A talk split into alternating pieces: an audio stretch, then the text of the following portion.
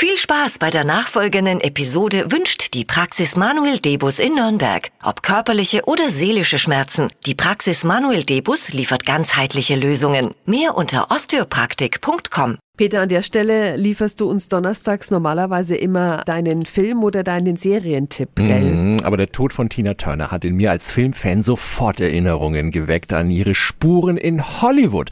Eigentlich hätte ich Ihnen jetzt die erste Serie von Arnold Schwarzenegger vorgestellt, die ab morgen auf Netflix zu sehen ist. Der traurige Zufall möchte es, dass es eine filmische Verbindung gibt zu Tina Turner.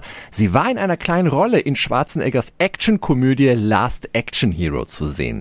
Weit mehr Eindruck hinterlassen hat sie aber als wildmähnige Gegenspielerin von Mad Max im dritten Teil jenseits der Donnerkuppel. Ich weiß noch so genau, wie ich als 15-Jähriger aus dem Kino kam und völlig geflasht war von dieser Powerfrau.